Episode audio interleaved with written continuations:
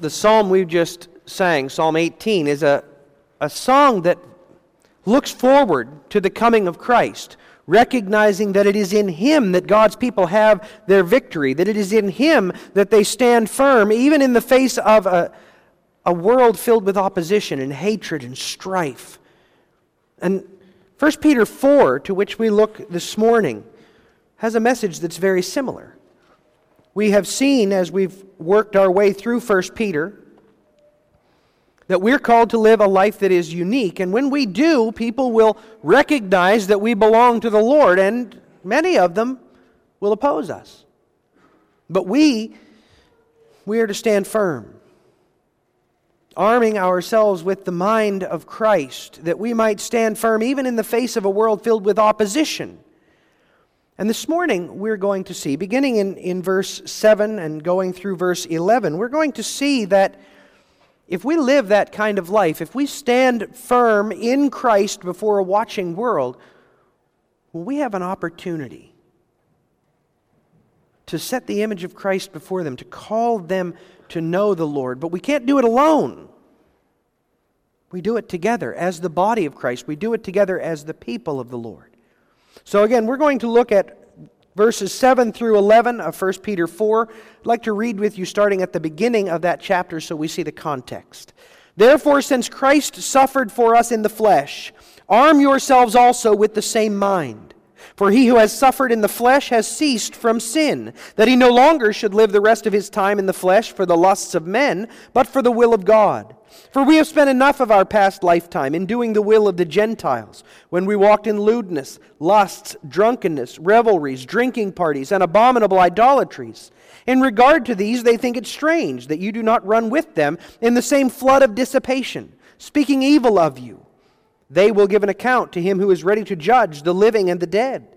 For this reason, the gospel was preached also to those who are dead, that they might be judged according to men in the flesh, but live according to God in the Spirit. But the end of all things is at hand. Therefore, be serious and watchful in your prayers. And above all things, have fervent love for one another, for love will cover a multitude of sins. Be hospitable to one another, without grumbling. As each one has received a gift, minister it to one another as good stewards of the manifold grace of God. If anyone speaks, let him speak as the oracles of God. If anyone ministers, let him do it as with the ability which God supplies, that in all things God may be glorified through Jesus Christ, to whom belong the glory and the dominion forever and ever. Amen. Amen indeed. Beloved servants of Christ our King, did you know that when you go to a foreign place, if you should travel somewhere outside the United States, the likelihood is extremely high that folks will quickly recognize you as being American.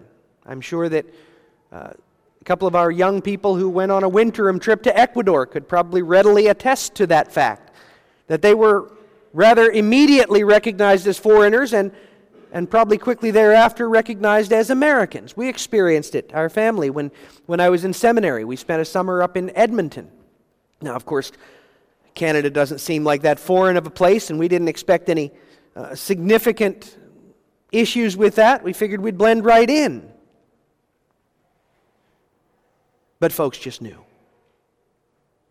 By the way we we spoke, by various mannerisms that we had, certain things that we just assumed were bizarre to them, and, and things that never occurred to us, they uh, took as something that's just granted. For instance, did you know that in Canada they don't sell American cheese? Shocked us. They're evidently Kraft singles. And if you ask for American cheese, you get the strangest looks. And of course, those things work in reverse as well. We can normally tell when somebody's not from us, right? It's just in the pervasive things, our attitudes, the way that we speak, the way that we think. Well, if that's true with regard to our earthly citizenship, that there are attitudes, there are ways of speaking, there are ways of acting that just identify us with the people to whom we belong. If that's true for our earthly citizenship, how much more true with regard to our spiritual citizenship? At the root of our being, at our very core, we can belong to one of two kingdoms. Naturally, we belong to the kingdom of men, the kingdom of this world in its brokenness. That's our default because of our sinful nature. Following the ways of the world, the sins and the rebellions of the flesh, that's what comes natural and that's what identifies us. But by grace, God has delivered His people into His kingdom, the kingdom of Christ. And if we belong to the kingdom of Christ, then increasingly our attitudes, our behaviors, our way of speaking, our way of thinking, our worldview, our everything identify us as no longer belonging to the kingdom of men, but now belonging to the kingdom of God. And it's to help us embrace that kingdom lifestyle that Peter wrote this passage before us today. In fact, it's even bigger than that, because he doesn't want us simply to act as citizens of the kingdom of God, but as ambassadors of the kingdom of God. When citizens travel to places that are not their homes, they they do so for themselves. They represent themselves. Their behavior reflects on them primarily. But as ambassadors, we are called not merely to represent ourselves, but to represent our King and his kingdom. We are called not merely to act as individuals, but as representatives whose very lives reflect the nature of our kingdom. As Christians, we are called to be ambassadors of the kingdom of God, every one of us. And that's the theme of the passage that we find before us. God calls his people to act as ambassadors of Christ's ready to be revealed kingdom. And acting as ambassadors of Christ's kingdom means, first of all, that we must cultivate self control in order to deepen our communion with God. Peter begins by describing the situation God's people face. He says, The end of all things is at hand. Question is, what is the end of all things? What does that describe? Some, commenting on this passage, have said, well, that describes the end of the world. But while that would certainly lend a, uh, an urgency to this passage, that's not what the Bible tells us we should be looking forward to. We're not looking for an end of this world, but a transformation of this world through the judgment and then the restoring power of Christ. Some have said that it refers to the end of Jerusalem, the end of the temple and its sacrifices. And while that is something that the New Testament often speaks of, including Peter, that's not really what's in view here. Does it refer to the end of life for the individuals to whom Peter is writing? Well, not really. Because Peter's talking about the end of all things, not merely the end of an individual. Look at the context. Look back at, at verses 5 and 6. Peter warned just prior to this text that God will judge everyone who has ever lived. When the day of judgment dawns, it will mark the end of how things now are as Christ separates the sheep from the goats, as he separates those who are his from those who remain in their rebellion, as he renews all things and brings his people into the fullness of the kingdom. That is what Peter is warning us that the end of the age, the end of all things as we know them, is coming soon. We live in the last times. We don't know when Christ will return. It could be it could be today. It could be 500 more years from now. This is what we know. We live in the last times, the final era before Jesus returns to judge. He might come back next year, next month, in the next hour. And therefore, we must always live in the expectation of the end. It should mold and shape the way that we live. It should color the priorities in our life. It should focus us on what really matters. Do you? Do you live with that expectation of the end of all things? Is that a reality in your life? Do you recognize the urgency of our age? How essential it is that we live in the light of the end. I mean, that's something we need to wrestle with that at any moment Christ could appear and summon everyone before his throne and call them to give account for everything they've done and everything they've not done, everything they've said and everything they've left unsaid, everything they've desired as well as that which they've acted upon. It could happen any moment. And if it does, are you ready for it? Are you ready to stand before the Lord? Do you believe that you have an answer when he turns his scrutiny upon you? Now, this isn't the, the full purpose of this passage, but it's something that, that at this warning we must consider. What will be our answer should that moment dawn right now? Because the Lord is very clear that if you're trusting in yourself to make you right with God, if you're trusting in what you have done or what you have not done, then you are not ready. Because not one of us can even approach being holy enough, righteous enough, good enough to stand before God. It's only if you are in Christ, only if you are joined to Him by faith, that you can stand before God confident. So you need to ask yourself Am I ready? Is my faith in Christ alone? The best way we can prepare for that time and the best way we can equip ourselves to live a life of expectation is by cultivating a life aimed at deepening our communion with the Lord. To that end, Peter gives us a twofold command. First, he says, Be serious. The English Standard Version says, Be self controlled. The idea is to cultivate a mind, a way of thinking that is wise and intentional. God doesn't want us pushed and pulled and carried along by the passions of our hearts or by the passions of this world. He wants us to be intentional and self controlled about what we think and what we don't think, about what we set before ourselves and what we reject. He wants us to be watchful. That word literally indicates a soberness a refusal to give ourselves over to sin, rebellion, the passions of the flesh, because the end is near. Judgment is, is coming as well as restoration. And so we must not allow ourselves to drift into laziness and carelessness and self absorption, but instead we must intentionally, carefully focus ourselves that we might prepare for that day of accounting, and that we might do in the meantime that which God calls us to do. Because God calls us to cultivate a life of prayer. Prayer, children understand, when we pray, that's not just some words we recite so God will be happy with us. No, that's the way that we cultivate a relationship with God.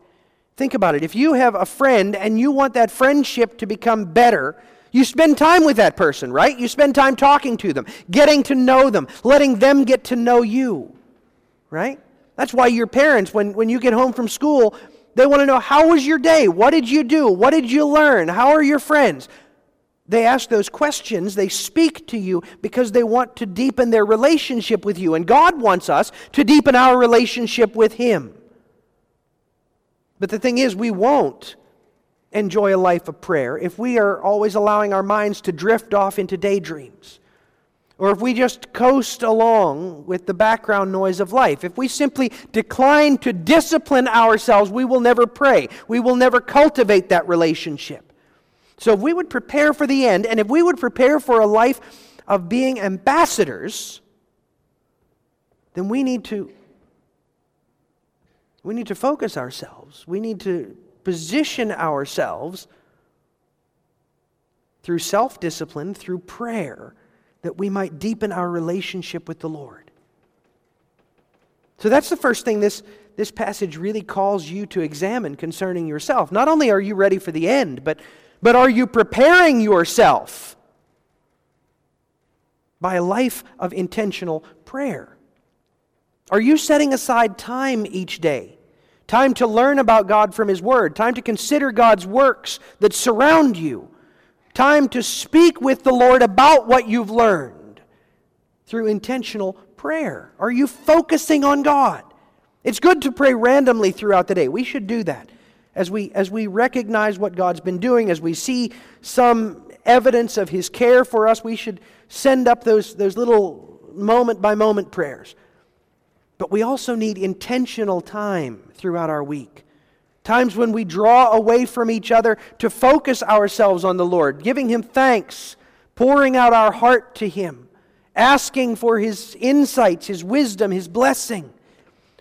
We need those times when we turn off the music, the images, the media that bombard us throughout the week so that we can simply focus on the Lord. Are you doing that? Are you making time for that? Are you living a life that encourages communing with God?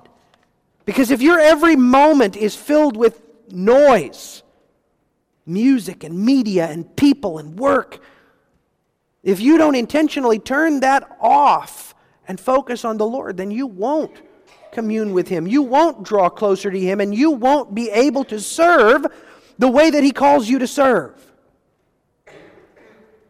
Because if you're living a life that cultivates that kind of relationship with God, folks, His character will increasingly be seen in you.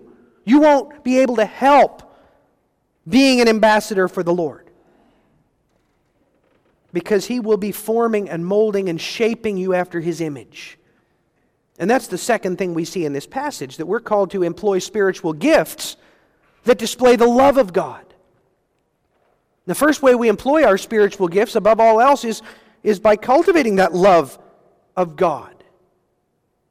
Now, most folks, when they think of love in our world, they think of emotion. They think of that, that warm, fuzzy feeling you get. You know, that, that first date feeling, that feeling that, oh, this, this person is just amazing, right? But if you've been married for a lot of years, you know that love is more than that. Because that warm, fuzzy feeling, it comes and goes. But real love is that commitment that I'm going to put this person first. No one is going to come before this person. Nothing else is going to intrude on this relationship. It is that intentional commitment to put me last and that person first. True love is, is selfless seeking the good of another, even if it brings me hurt. It's, it's patient, it's kind, seeking to bless, even someone who's not seeking to bless me back. True love is Christ, dying on the cross under the wrath of God that he alone did not deserve. For us who scorned him, for us who hated him, for us who wanted nothing to do with him. That's love. And that's what we're called to have for one another, for our fellow Christians. We're called to love all men, but especially those to whom we've been joined by Christ, those who are part of the body of Christ with us. We are called to love one another with a love that is fervent, not half hearted, not loving when it's convenient, not loving when we're loved in return. Love that is intentional even toward those, perhaps especially toward those who offend us, those who hurt us, those who, who don't love us back. That's the love that is to arise in the hearts of those who have experienced the love of God. We love because He first loved us. We love because He poured out His Spirit upon us that we might reflect His love to the world. And when we do, says Peter, when we love in that way, love will cover a multitude of sins. That is essential if we as a church are to be ambassadors for Christ because people look at us. People want to know what are these people like? What is it that draws them together in the church? What is the character of that church? Well, you know what? Naturally, we're sinful.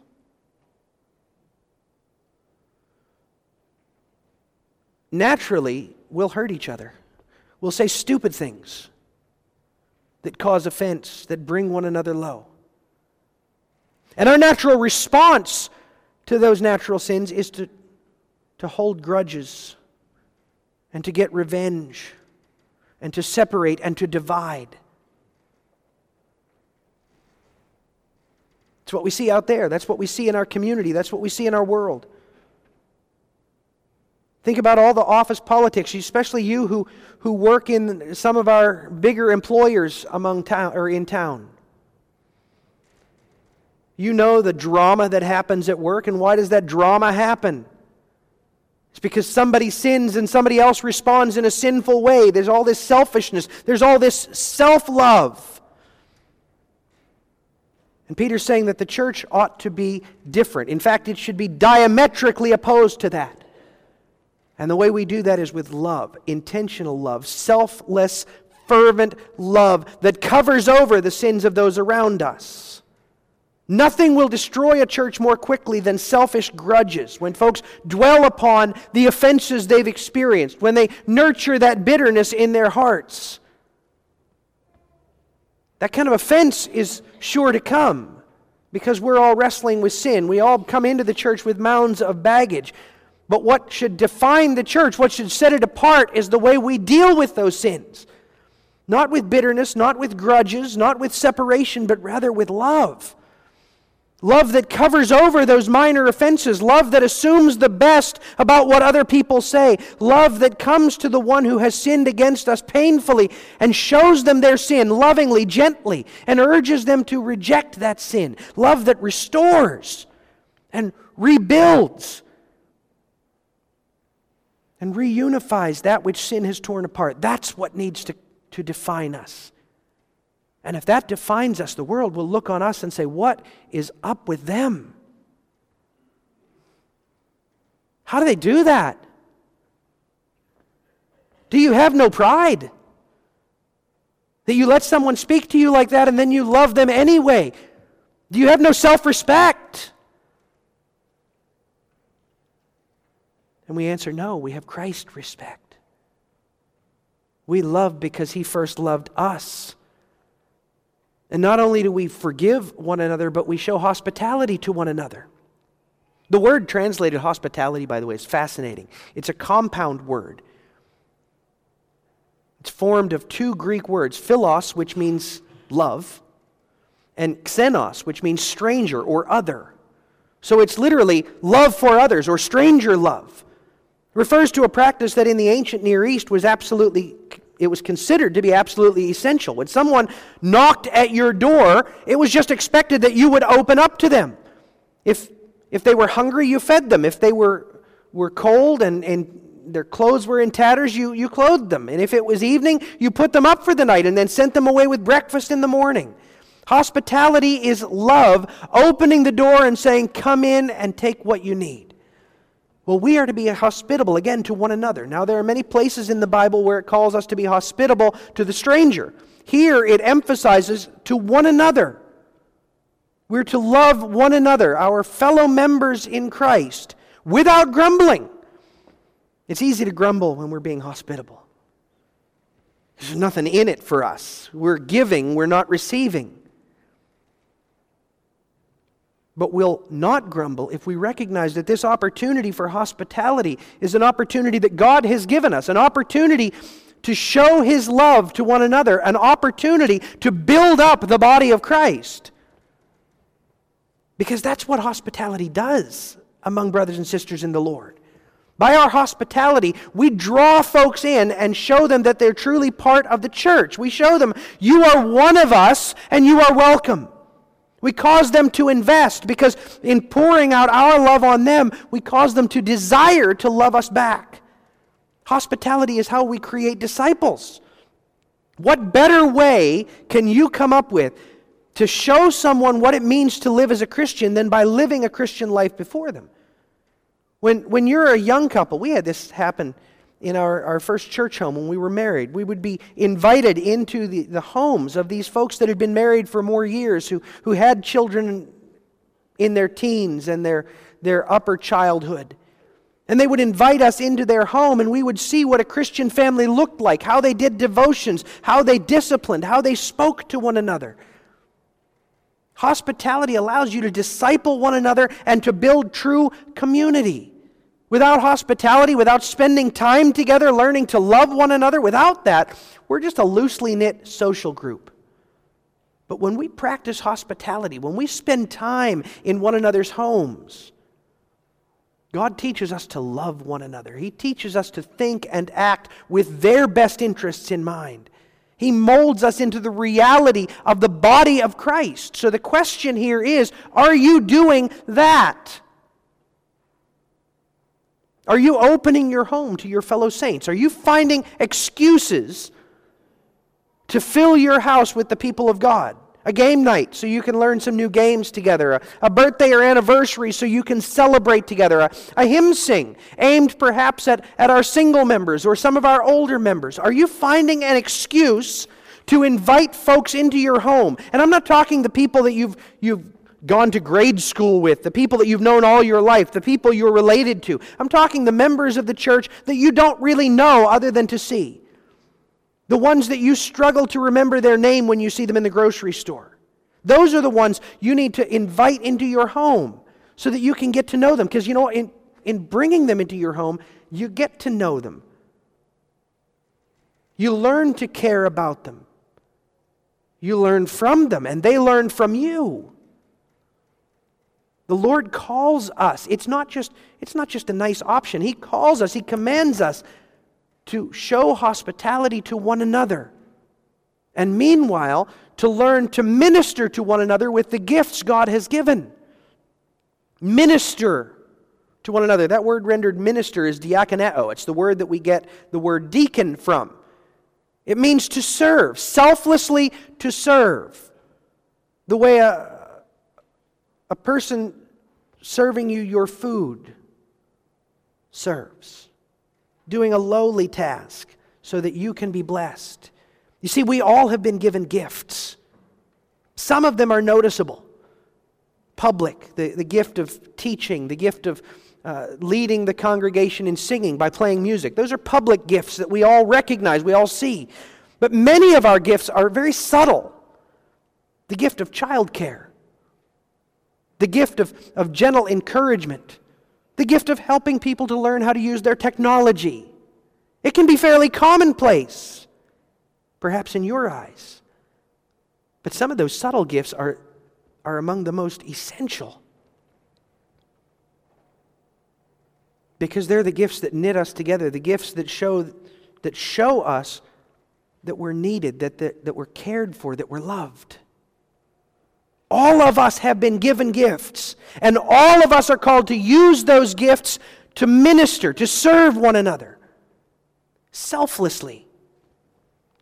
Doesn't mean that it's illegitimate to use our gifts to make a living, but it does mean that we should use our gifts free of charge to those who are really in need, especially among the people of God.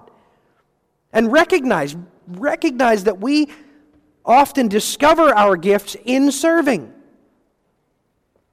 Don't see all these opportunities around you to serve and say, well, I'm not gifted for that, I'm not gifted for that. I'm, no.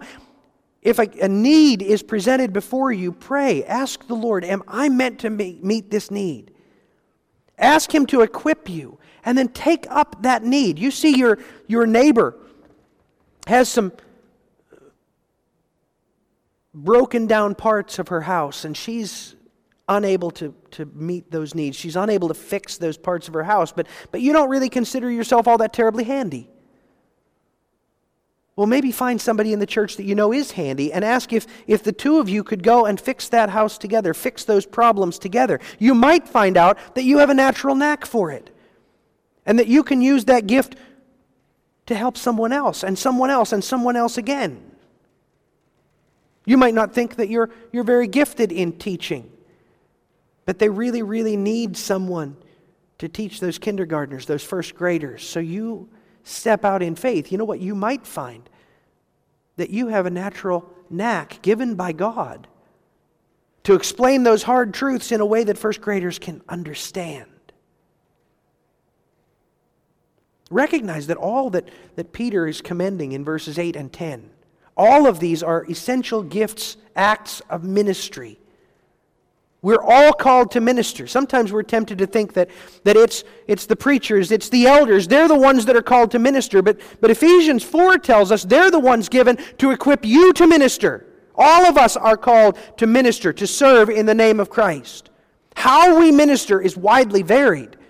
Some preach, some offer biblical counseling, but others serve and minister by fixing things or by listening or by providing childcare to someone who's in need, or, or simply by the infectious joy that they spread throughout the church. But all of you have been given gifts, and all of you are called to minister. And when you do, you will reveal Christ both to his people and to the world that is watching from outside. Now, there's a temptation to think that that's a bit of a burden. Having to serve others, having to use your gifts in those ways. But it's not a burden, it's a privilege. The same is true for a person who is named an ambassador for his country. It's, it's a lot of work to serve as an ambassador, it's a lot of responsibility. But generally speaking, they take up that calling with eagerness and with joy, recognizing what a privilege they've been given. Well, so too must we. And so, our final point is that we cherish stewardship opportunities to devote glory to God. It's important that we remember that we are stewards. Kids, do you know what that means? A steward? A steward is someone who's been called to serve on behalf of someone else, for the sake of someone else, with the possessions of that other person. And that's us. God is the one who calls us to serve. God is the one who gives us the things that we need to serve. In fact, everything you have, everything you have belongs to Him. And all of it has been given to you in order to serve. That's something we must always remember that everything we possess belongs to God. He gave it to us that we might serve Him and that we might serve others in His name. So if we refuse to use some of our gifts, or if we, re- we, we insist on using those gifts selfishly, if we take pride in our gifts as though we were the source of them, if we do these things, we misuse what God has entrusted to us. And so we must strive then, prayerfully, we must strive to use what He's given to us in a way that honors Him. And we should do it gratefully. I mean, you were made, you were made for this purpose, that you might serve God in a way that honors Him. In your sin, you ruined yourself for that purpose. You weren't able to do it. Because in your sin, you would do everything selfishly. You would do everything for yourself. You would always strive to glorify me. But Christ came to redeem us from that. He came to restore us to God. He came to renew that relationship. Not only so that we could get to heaven, not only so that we could avoid hell, but so that we could have that relationship with God that would allow us to honor Him, to glorify Him, to do what we were made to do. So, in gratitude for His restoration, let us devote ourselves to ministering intentionally as His stewards, as His ambassadors. That means that when you speak, you speak for God. It Doesn't mean that everything you say, you know, you, you have to speak formally as though you're in the pulpit. No. What it means is that you try to speak in a way that will point people to God. That before you speak, you test the words that you're about to say against what God has said, so that you don't say anything that's false, anything that's wrong, anything that's a lie. That when you're about to say something to someone, you use the, the principles that God's Word teaches you about selflessness and love to ensure that you're speaking in a way that builds up rather than tearing down. When you speak, you speak for God. When you minister, you minister as God's servants. Recognizing that He's the one who gave you the opportunity to serve, He's the one who has strengthened and equipped you to serve. And therefore, you, you give all the glory to Him, you give all the credit to Him. When someone says thanks, you say, you know what? God has given me this opportunity, give Him thanks. Because when we do that, when we speak on behalf of God, when we uh, serve, looking to Him. He's the one who gets the credit. He's the one who gets the glory, and we get to fulfill our purpose. That's why Jesus came. That's why we exist. That's the, the apex, the highest point of our being. If we can point others to Him, that's what ambassadors do, right? There's some trouble in the country in, in which they're serving and someone comes to them for help. And so they, they use the resources that are at their disposal. Perhaps they use the armed forces to quell a uh, disturbance or they use some of the aid money that has been set apart by congress in order to assist this country where they're serving. And when the leaders of that country come to them grateful, they don't point to themselves. They don't bask in their own glory. No, they point back to the country they represent and they say, Give them thanks. They're the ones who've helped. They're the ones who have served. Well, so must we do as ambassadors. When they look to us, when they say thank you for serving, when they say, I want, I want the character I've seen in you, we don't point to ourselves. We don't bask in that. No, we point them to Christ. We point them to our Heavenly Father. We say that is the origin, that is the source, and He is the one who can give you all that you need. We are ambassadors for our faithful, gracious God. So let us live as ambassadors. That means cultivating a life through self control that deepens our communion with Him it means employing the gifts that He's given to us in order to show His love to those around us. And above all, it, it, means, it means cherishing those opportunities He's given to us that we might glorify Him. May God enable us to do this. And may He make it our greatest joy to serve and to honor Him. Amen. Let's pray. Oh Lord our God, you are so good to us and so gracious. We pray that you would indeed make it our joy to serve you, to honor you, to, to make others know you. Lord, we know that we can't do it on our own. We're too weak, we're powerless.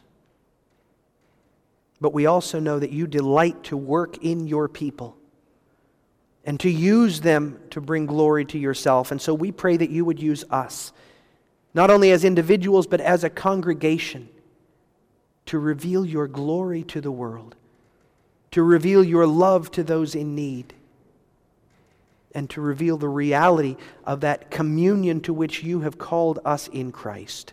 In His name we pray it. Amen.